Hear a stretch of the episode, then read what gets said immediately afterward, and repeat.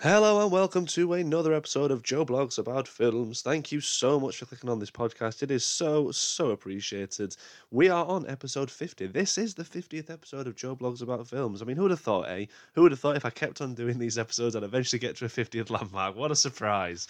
Uh, but thank you. I honestly really do appreciate you clicking on. And for this episode, uh, rather than just do another standard review of a film, there's a few films I've got lined up this week that I'm very excited to check out. Uh, so keep your eyes and ears on the podcast page because there's going to be a, a, couple of reviews, no doubt. Uh, but for the 50th one, I thought I'd continue my revisit of a saga. I do love rewatching pretty much all of these films at some point or other. Uh, in particular, I did the sequel trilogy. So this time around on the 50th, uh, the 50th episode, that is, I'm going to revisit the, the, the prequel series of the Star Wars saga. That's, of course, talking about The Phantom Menace, Attack of the Clones, and Revenge of the Sith. I have not long just finished revisiting and rewatching these, sorry, in their entirety painfully at times as well.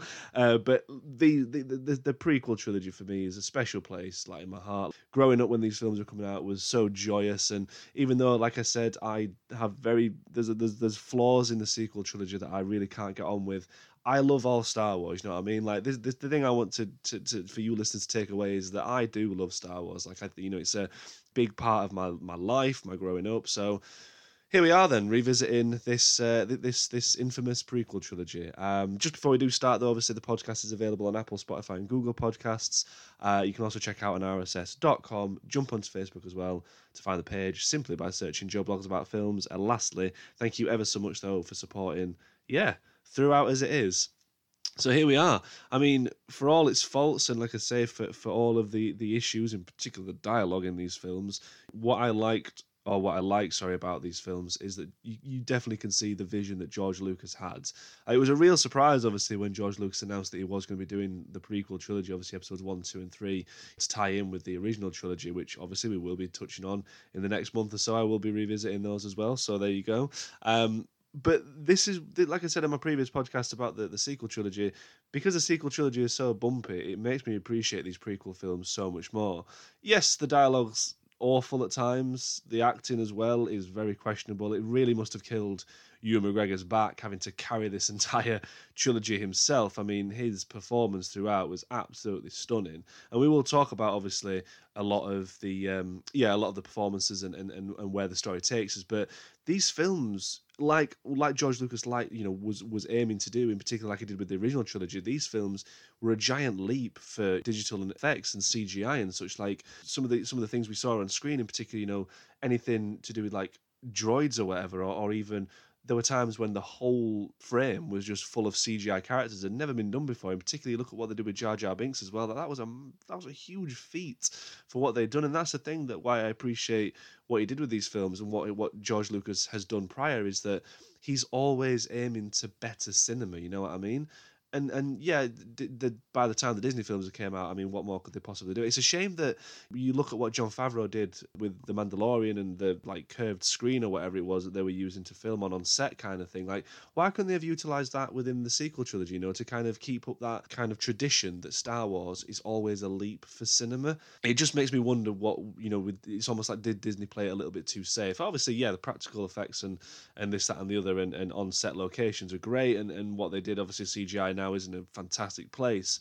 But I don't know. They could have they could have really pushed it even more for me. Like, and, and I think that's why the Mandalorian is so well respected within the within the uh, within the Star Wars community. Not only because it's amazing, it's like fan service on another level. It's like fan service, but new storytelling. Not not like just constantly throwing stuff down your throat kind of thing. It's it's amazing. Like, it's, you know, really really good and, and, this is the thing that the prequel trilogy still had that that feel to it that George Lucas was really pushing, really wanting to make CGI better for future cinemas and such, uh, for future films. That is, sorry, and it, and it has done. Obviously, it's gone on to do some marvelous and miraculous things. But you know, when the Phantom Menace was announced, like it was huge, huge news. I remember as a kid when when the Phantom Menace was on the build up and the trailers and such were coming out, and like people were genuinely buying tickets just to go to see. I can't remember what film it was that was that was air, that was premiering or whatever, but the Star Wars trailer was attached to it, and this is like pre you know, being able to just jump on YouTube and just watch it as many times as you want. You know, the amount of times that a film's come out in the most recent years that you know like avengers hype or even spider-man this that and the other like we can just go on youtube and watch the trailers like over and over and over again whereas when this came out it was you, you had to watch it at the cinema pretty much like yes you could go on the website if you had a computer. I don't know if people were looking. Up I'm trying to think if I had a computer by 1999 or 98 when the trailer dropped, kind of thing. But the hype was real, man. Like the hype was so real, and I, I, I like I said in my previous podcast about Star Wars, I completed the sticker collection for this. One of my proudest moments as a, as a youngster. It was just a great feel, and the merchandise in particular surrounding Darth Maul for the Phantom Menace was sky high. Like people were all over Darth Maul. When we saw that glimpse of Darth Maul and his double red lightsaber, like Jesus Christ, man! Like what a what a fantastic design, and what a way to really bring these fans in and, and just remind us again why we love Star Wars. It's just a shame. I know the Clone Wars fixed this, um, and I'm I, and I, and I may may touch on things with that, but I'm I'm primarily going to focus on the storytelling that we got in these three films. I just felt that one of the worst things that George Lucas did with the Phantom Menace, aside from the space politics and this, that, and the other, which again I'll try and I'll try and go over, but even with that, for me, like I had to do like a again like a recap and uh, and some more research, I should say, about the Trade Federation and this, that, and the other, which oh, just whatever. Um, one of the biggest one of the biggest letdowns for me, or one of the worst decisions that I think George Lucas made was killing off Darth Maul in the Phantom Menace. Like he could have been the Darth Vader of this prequel series. Like we didn't need Count Dooku, maybe have him there to kind of progress the storytelling. But imagine if they'd have kept Darth Maul in. I think that we could have got such a fantastic trilogy and a great end, and at least like a new reason if Darth Maul was to go, kill him off obviously at the start of Revenge of the Sith or something, and then that leads that paves the way for for young Anakin to uh, to become the new apprentice to Darth Sidious. Just my thoughts on that. You can disagree if you want. I know that Darth Maul, obviously, like I said, does he is the the main villain in the Clone Wars series. He does come back, and he also pops up in Solo, a Star Wars story, which I will never revisit that. I will never do a podcast on that because it would just be 10, 15 minutes of me just bitching. So I ain't, I ain't touching on it. I ain't going anywhere near that.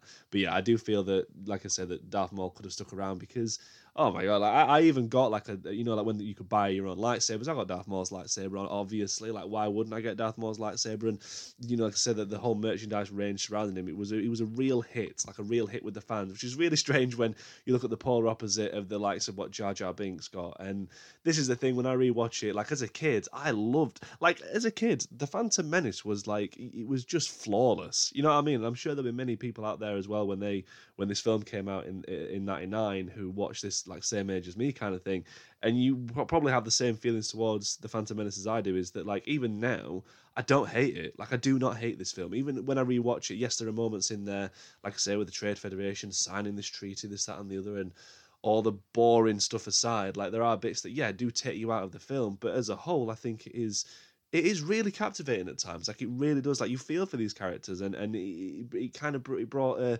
I don't know, like uh, this this whole new view and dynamic of the Jedi and, and the Council and this and the other things that we'd not seen at all. Because obviously, by the time the original trilogy, in in terms of chrono, chrono, chronological time order, you know, the Jedi Council, this and the other are just gone. Like there's nothing left. There is literally, you know, good old Ben Kenobi just having a having a chill out time on Tatooine, watching over Luke. So it, it was really great to explore that whole that side of things and to see so many Jedi knocking about and and and the, the, you know the, the repression of the Sith not being about, but you know it's bubbling, bubbling in the background to where we find it in the original trilogy. So there's for me, like I said, the Phantom Menace isn't a bad film. I think it's got flaws in there, but it's nowhere. And I, and again, I don't want to sit and start slagging things off or, or going into too much my distaste. But when I was watching the, the second one, Attack of the Clones, I, I just I was I, I try to like the film. I do try to like what it brings. It brings some fantastic moments in there.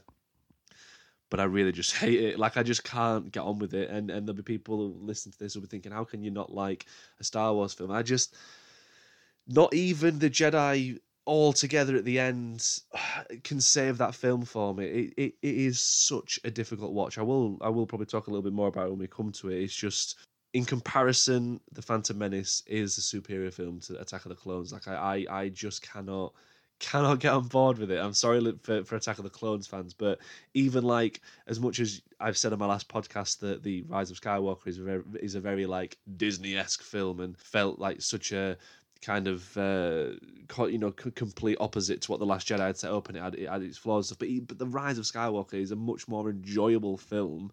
The pace is dead on well, the pace is fast forward, basically, I should say. It's not even dead on, it's just fast forward. But the pace is better for what we're seeing and stuff than Attack of the Clones. Like, there are moments in Attack of the Clones when I was just like, almost staring at the screen but not taking in. When I was rewatching this again, this is because I, I really have tried to get on with Attack of the Clones, but I, I just cannot. I just can't.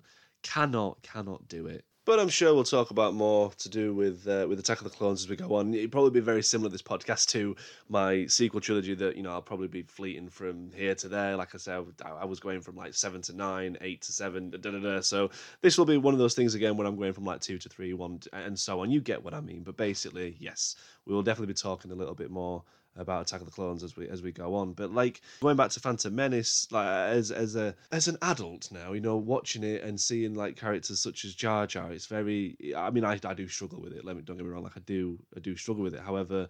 The Gungans are quite an important part of that story, particularly so towards the end with the battle at Naboo and such. Like they they drive that story forward, and, and I enjoy the battle at the end with Naboo against the droids and such. I think it's great. I think it's fun. It's got some humorous moments in there. I know that that's the thing. Like Jar Jar at times could be too funny, borderline. You know, like this isn't a comedy. You know what I mean? But I, I do get what he was going for, George Lucas, and, and you know, it's, it's easy. You know, it's, it's I can see what he was saying that these films are aimed at a younger audience. However, you can't disregard the audience or the fans that have grown up with the original Star Wars. You know, they, they I, I, do, I completely understand what you're saying, but but that, that's me not saying right. He should never have included Jar Jar. I think that was a great creation. Like I say, in terms of CGI effects and such, it's a it's a great feat and, and a massive step in in that kind of all CGI character. You know, that's something that then would be explored further down the line as cinema's gone on. You, I've spoken before with my good friend, obviously, about Gollum and such about what they did. You know, it wouldn't be able to have necessarily done that without what George Lucas created for this film with Jar Jar. So that's the thing that there are. There's beauty within the awfulness, should I say? And we have to look. I have to look at it from that kind of perspective because yeah, the Gungans, fair enough, people might dislike them, but Star Wars always explores different worlds and such, and brings in different characters. And I thought the Gungans were fine. I just feel that there was just too much of Jar Jar. Like he didn't have to be that character that was with Obi Wan and Qui Gon all the way through. It just it, it didn't have to happen, but still, like it, it, I see what he was going for, and I just I just don't think that the hate necessarily in terms of what the actor got. Um, I forgot his name now, but I, I, I, I, I don't think that it was, you know, it, was, well, it wasn't necessarily, was it? It was, it was awful. It's only recently. It's similar with a lot of actors in this film, in particular like Hayden Christensen as well. You know, they are only just able to kind of revisit these films. I know that Hayden Christensen has now been attached to the Obi Wan Kenobi series, which I'm super super excited for in itself because, like I say, Ewan McGregor, what a standout, what a standout in these uh, in these prequel films. Um, you know, these these actors can only just start to revisit these films because of the negative impact it had on their on that time of their lives kind of thing. Like no way you know was would we would they have ever expected that Jar Jar would have been received with that much hate? Um it, it's it's it's mad. And this is the thing which is why I always worry about talking about Star Wars. Like I we all have opinions on Star Wars. You know what I mean? We all have our favorites. We all have our least favorites. I know the prequel get a lot of flack, this, that, and the other. But just keep them. Just just have your opinion and, and accept other people's. Like no one's right or wrong necessarily. Um, you could argue that maybe George Lucas got too too too much with the CGI front, in particular, obviously by editing the original trilogy too much. But that's fine. That's again that's opinions and such. I just think that these films are, are, designed to entertain, and for the most part, there is entertainment within them. Phantom Menace, obviously, of course, has one of the greatest to top to think of score wise, like the, the, the music of Star Wars. You know, the, the the Star Wars theme from John Williams is incredible. It's iconic. It's you only have to hear the first note and you know what you're hearing. To near to, to near enough top that with the Duel of the Fates, because arguably it is probably the second best in, in the Star Wars world, or even let's just say composition. You know what I mean? It's it's up there. You know what I mean? Like it is it is up there for Star Wars. It's definitely the second best theme kind of thing, second best musical part of the film. Uh, the Duel of the Fates and that and and, and what is accompanied on screen with the music and that fight between Darth Maul, Qui Gon, and Obi Wan. It's unbelievable. Like it is absolutely unbelievable. When that first played out and and you saw it for the first time, I, I just I, it's everything that you'd want from Star Wars. You know what I mean? And the choreograph. I mean, one of the issues I have in particular with Episode Three as well, um, just talking about the choreographed fights and such, is that some of them are too choreographed. Like some of them are way too wooden. Like Palpatine and Mace Windu's fight in Episode Three. Jesus Christ! Like some of the movements were awful to say the least. But then you look at the Duel of the Fates one, and it is just beautiful. Like it flows wonderfully. Every action, every movement fits the place, fits the fits the setting and and, the, and what we're seeing. It's just it is just absolutely down to a T fantastic. You know what I mean? Like it's it's like I've said before with certain choreography, it's like a dance. This is like a dance. Like it is so good. Just seeing these two Jedi's trying to take down this this very powerful Sith. Obviously, granted, does get taken down in the end. But I just feel that the stakes are so high with that because obviously not all the you know uh, one of the Jedi in, in Qui Gon does sadly meet his demise at the hands of Darth Maul, and that's a real strong moment. Like obviously these Jedi are meant to be, you know, the the the most powerful kind of thing, you know, up there. You know, these are the ones in charge kind of thing, the Jedi Council, and to see Qui Gon struck down in his prime almost after just wanting to take on, you know, Anakin as as another Padawan, or at least he's set to be the chosen one. And I've not even really spoke about Anakin because the prequels it's his story in that sense, which we will come in a sec. I will come to in a second. But it was just that moment, and and and again, like you said, the music is so.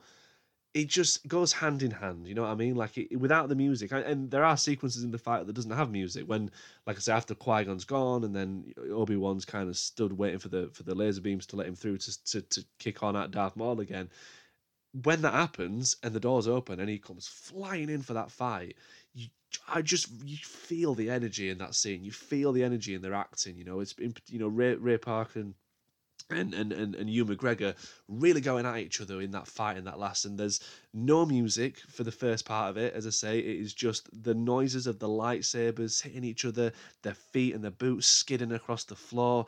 It is just so, so good. Duel of the Fates will always be one of my favourite, let's say, musical moments of the film. Great composition, but accompanying that with what we see on screen.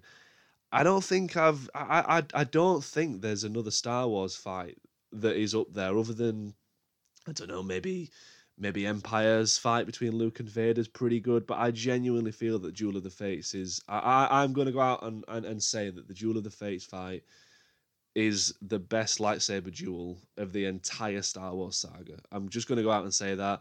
You can argue and you can correct me if I'm wrong if you think there's another one that should be up there.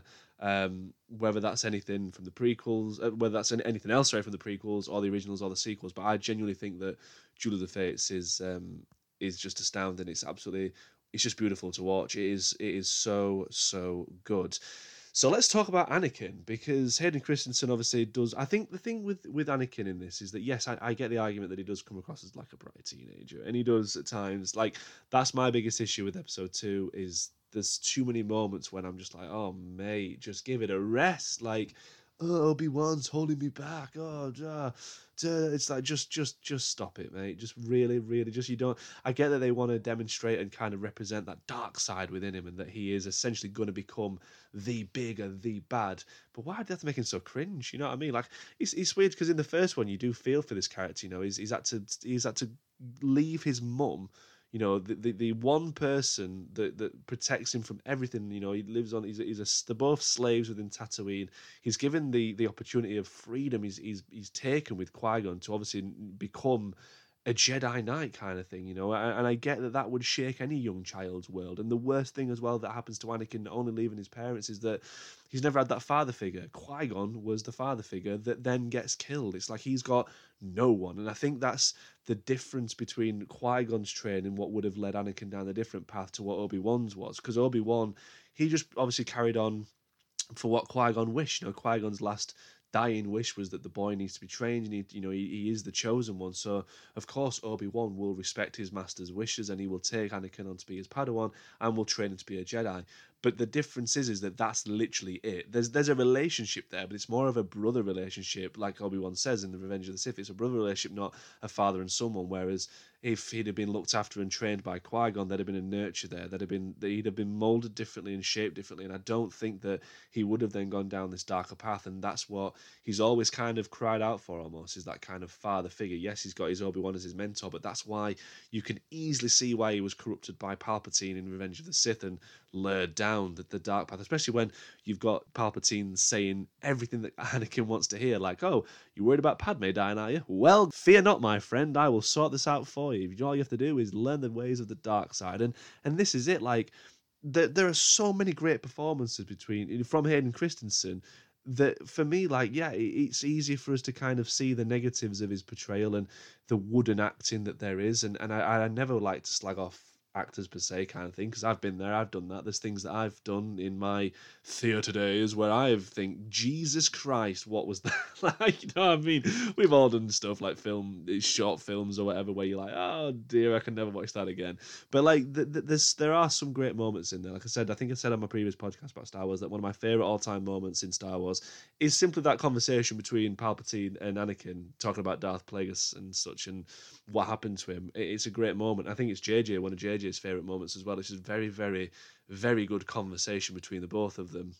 And I just think that for all the you know for all the awfulness of, of Hayden Christensen, there are moments of just fantastic you know acting. Like there's real torment in there. Like the sequence when he's in Revenge of the Sith when he's deciding and contemplating what to do. You know, in the sense that he knows the Jedi are going to go after Palpatine and arrest him, or even worse, kill him. But then he's like, should I?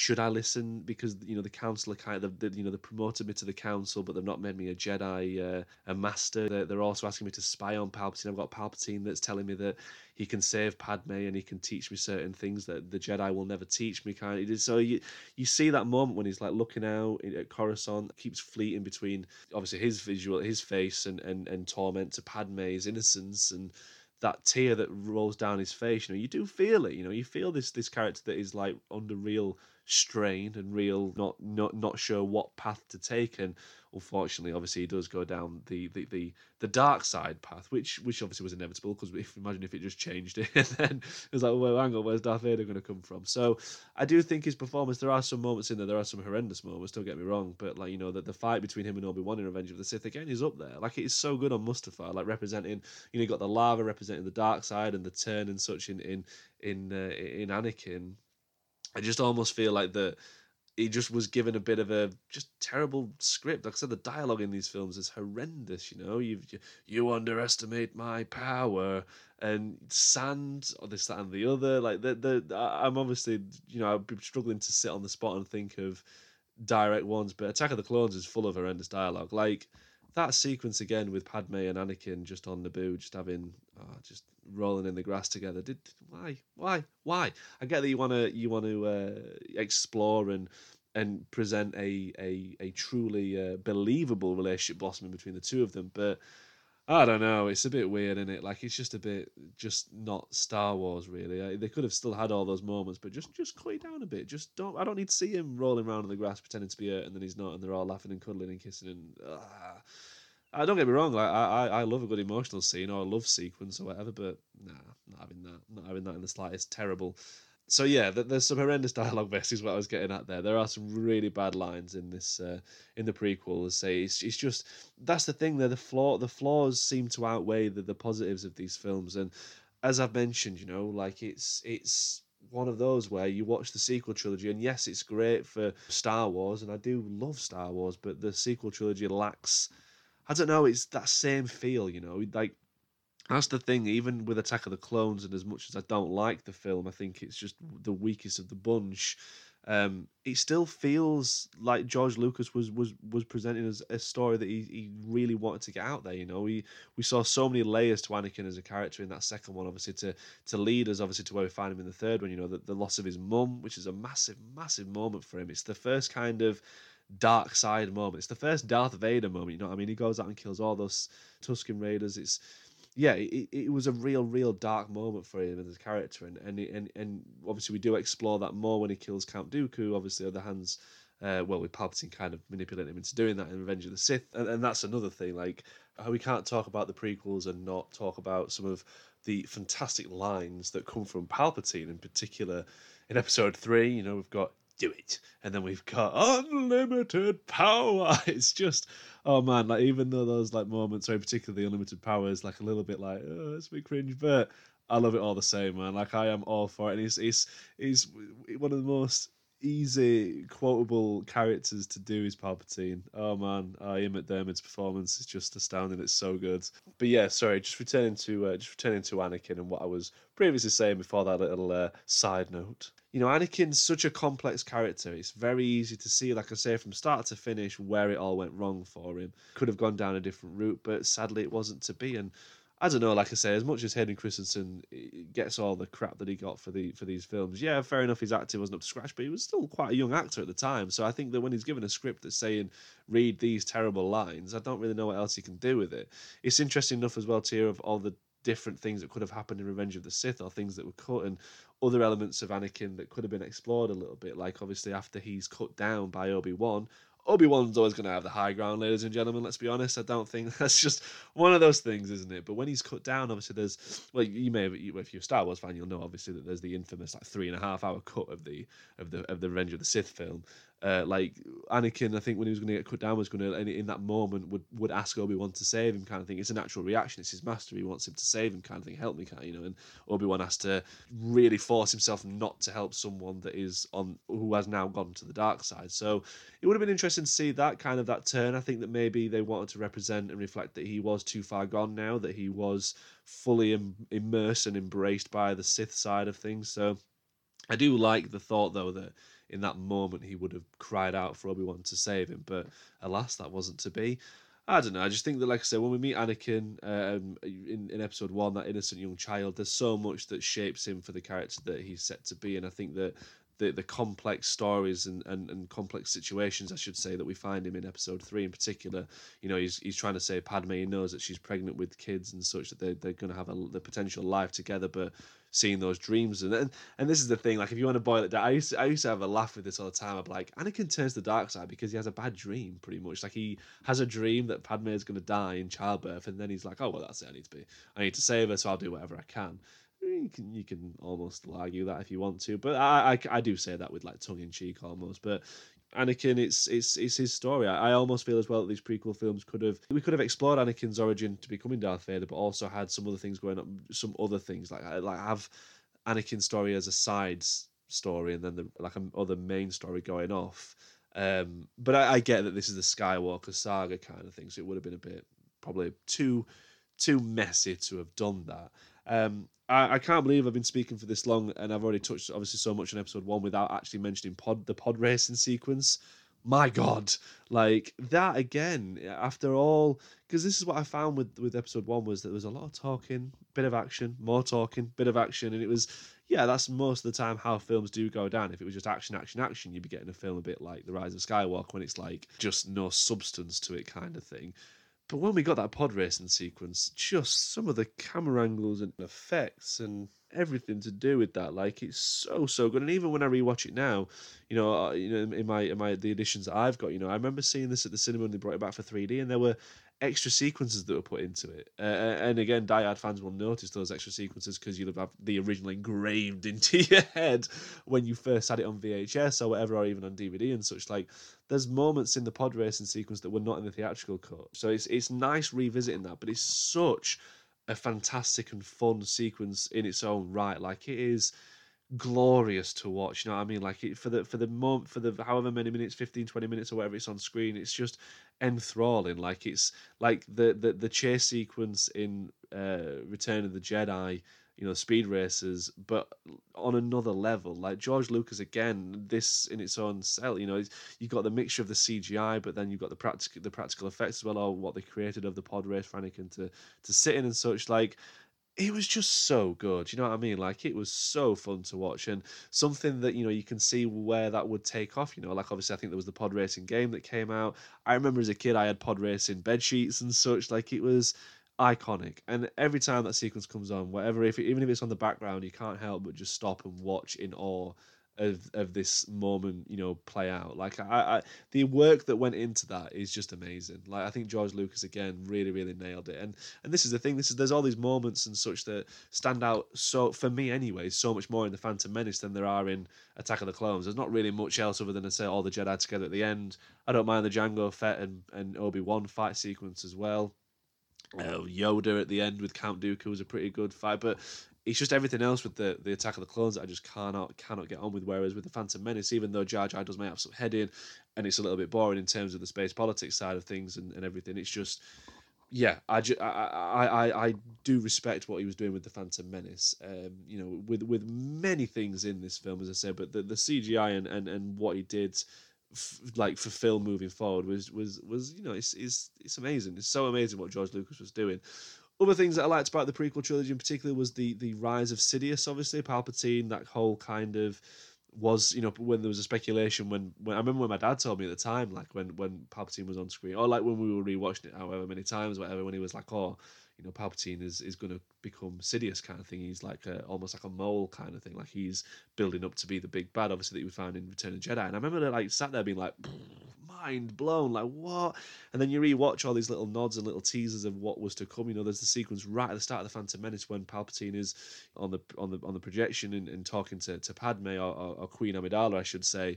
And like it's all jittery and breaking. And there's a moment when the the, the voice like kind of drops and breaks. And it sounds that I think one line comes out sounding like Palpatine, and it's just so clever done. You know, I mean, cleverly done.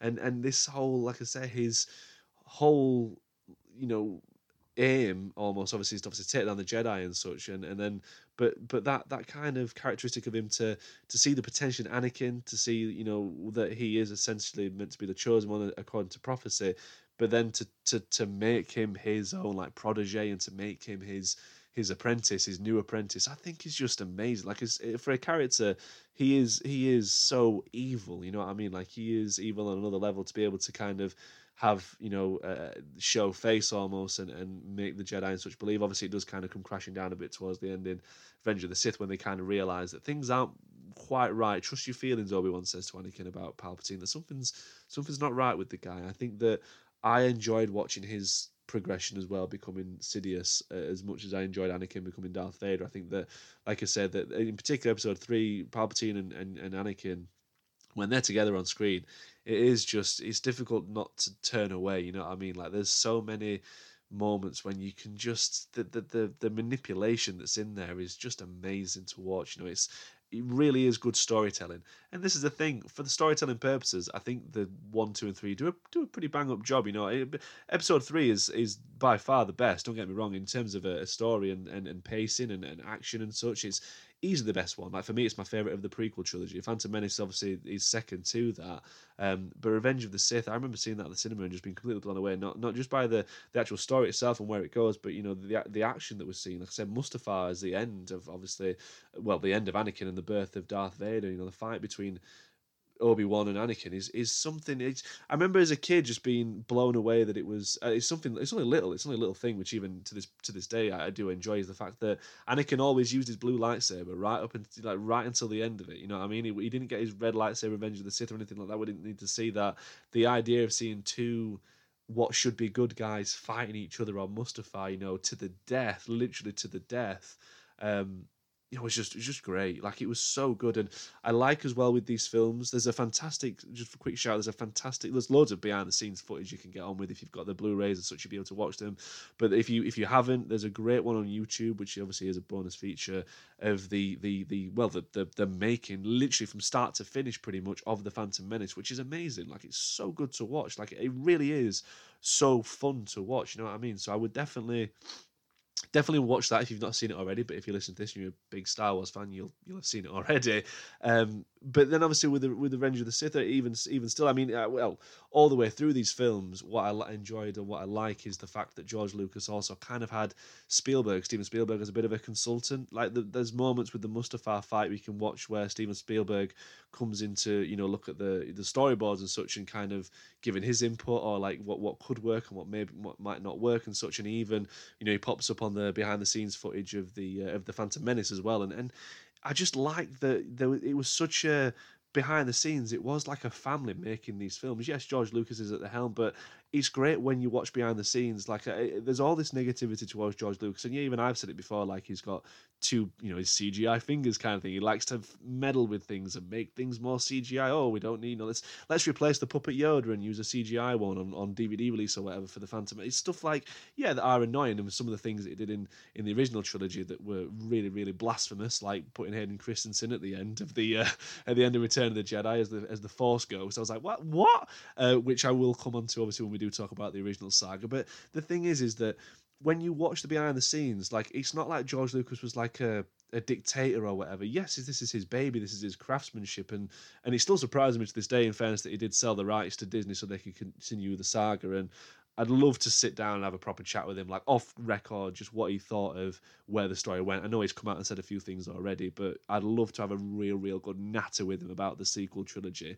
Um, one could wish. Um, but when you see him behind the scenes, he's like embracing all this different input from all these different people that have you know a different admiration and love for Star Wars. Not only the actors, but the editors, the the people creating all the monsters or creatures, this, that, and the other. And I just enjoyed watching him behind the scenes. Like a, it's almost like a kid, you know what I mean? Like he, he he does, you know, he was taken on board, and when you know looking at different designs for characters, it's nice to see which ones, or like you see the final one on the board kind of thing, or the closest one, and you know that's the one he's really drawn to, and he's like xing off different ones. We'll leave this one, we'll get rid of this one, and such. But you know, you could tell there was a real nurture to it. Granted, not everything fell into place and not everything worked. You know, there's so many things that they could have done. Like for me, like I, I, I love what he did with with Coruscant and that, and I would have loved to have seen Coruscant return in the sequel trilogy. Cause it's a shame that that never happened. I know it was set to in in the original plans for Episode Nine. Um, but yeah, like it just it was really just it's really nice to see him behind the scenes with it all and all, and working with all these people alongside on this this epic adventure and epic story of obviously Anakin becoming Darth Vader. Um, yeah, it, it's just like I said. The prequel trilogy now, I have such a, a much more admiration. Say, Ewan McGregor's Obi Wan Kenobi is so good. Like I say, it is something that I've always enjoyed watching him. He was like one of the best for me growing up. I said Luke Skywalker was my all-time favorite Jedi, still is, and you know Obi Wan now is after the prequel trilogy is close behind him because Ewan McGregor again as a performer is absolutely fantastic. Like I again, I, I to see him grow through these roles was so fun. And by the end, I say that last moment between him and Anakin when he's kind of saying, you know, you're the chosen one, this, that, and the other. It's you feel it. You know what I mean? There's there's those moments where you really do feel that that that connection between the two of them. And Ewan McGregor, like I kind of I really cannot wait to see what they do with this with this uh, TV series they're doing of uh, of Obi Wan Kenobi because I have no sh- like no worry or concern whatsoever. Like, fair enough, the Boba Fett series is going down a bit of hit and miss. Like, there's elements I've not been too fussed about of it, but it's still Star Wars, so I'm still going to watch it. I'm still going to try and enjoy it anyways. But Obi Wan series, like it, you've got Ewan McGregor in there, you've got Hayden Christensen returning as well. Like, how can it go wrong? You know what I mean? Like, surely not. You know, let's let's let's let's make that as best as it possibly can do, and it seems like it's going to be. So I just can't wait to see him don that iconic outfit and, and lightsaber once again because he really is a standout in these films. When we meet him, obviously in episode one to where he ends in episode three, and, and you know, put him on that trajectory for the rest of his character for for a new hope and such. Like it's it's just wonderful. Like it is a very very good performance from McGregor and and, and really does captivate Obi Wan Kenobi.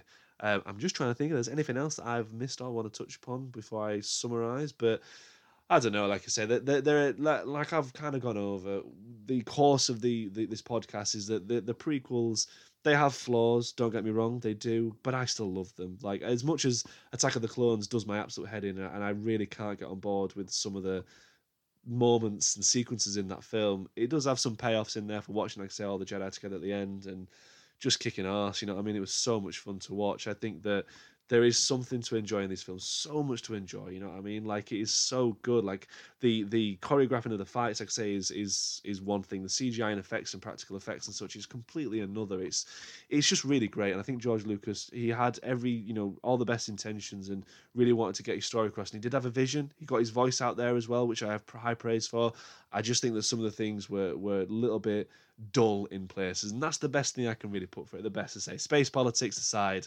these prequel films have really have got something uh, something going for them. So there we have it. Uh, that's the prequel trilogy gone over. It was a lot nicer this one actually than my sequel one. I remember towards in the sequel trilogy podcast I did, I was kind of like having to almost uh, apologize for sounding like I was just bitching for like 40 minutes or whatever it was that I was talking for. Because, like I said, there's things that I enjoyed in there, but over and all, it's a very disjointed, uh, disjointed trilogy. Whereas there are flaws and issues in the prequel trilogy, but it's still a bit of a it's a cohesive story. You know what I mean? It doesn't like one follows after the other one. You know what I mean? Like it's not like oh, hang on a minute, but in the last one you said this. Why are you now doing? Why have you now changed that? Like there's none of that. Um, and that's where these prequel trilogies still stand high for me over the over the sequel over the sequels because at one point I did think that the sequels were going to be far superior than the prequels, but not to be, not to be by the end of it. Um, but yeah, there we go. I realise as well I'm not really touched upon Attack of the Clones because I feel like if I did, that'd be another forty minutes of me just kind of going into uh, going into nerd rage. I've seen red, the red mist descends. But what's your favourite prequel film, Star Wars film that is? Is it episode one, two, or is it three? I say three is a great standout. I have much love and admiration for the first one, for the hype and everything, the build up to it, all that. You know, the new Star Wars film, man. Like it was like couple of decades since the last Star Wars film, so it was really, really, really, you know, high, high, you know, uh, hype, I should say. Um, so yeah, which is your favorite, or is it the infamous Attack of the Clones? Is it my least favorite? Is Attack of the Clones your favorite? So do let me know. Jump onto Facebook, Joe Blogs About Films. Don't forget as well to hit notification button on Spotify, Apple, etc., so you can be notified on your phone when the new episode is uploaded. But here we are, episode 50. Like I say, thank you so much again for listening. I've got a few more reviews coming your way this week. Don't miss it. But until next time, though, take care.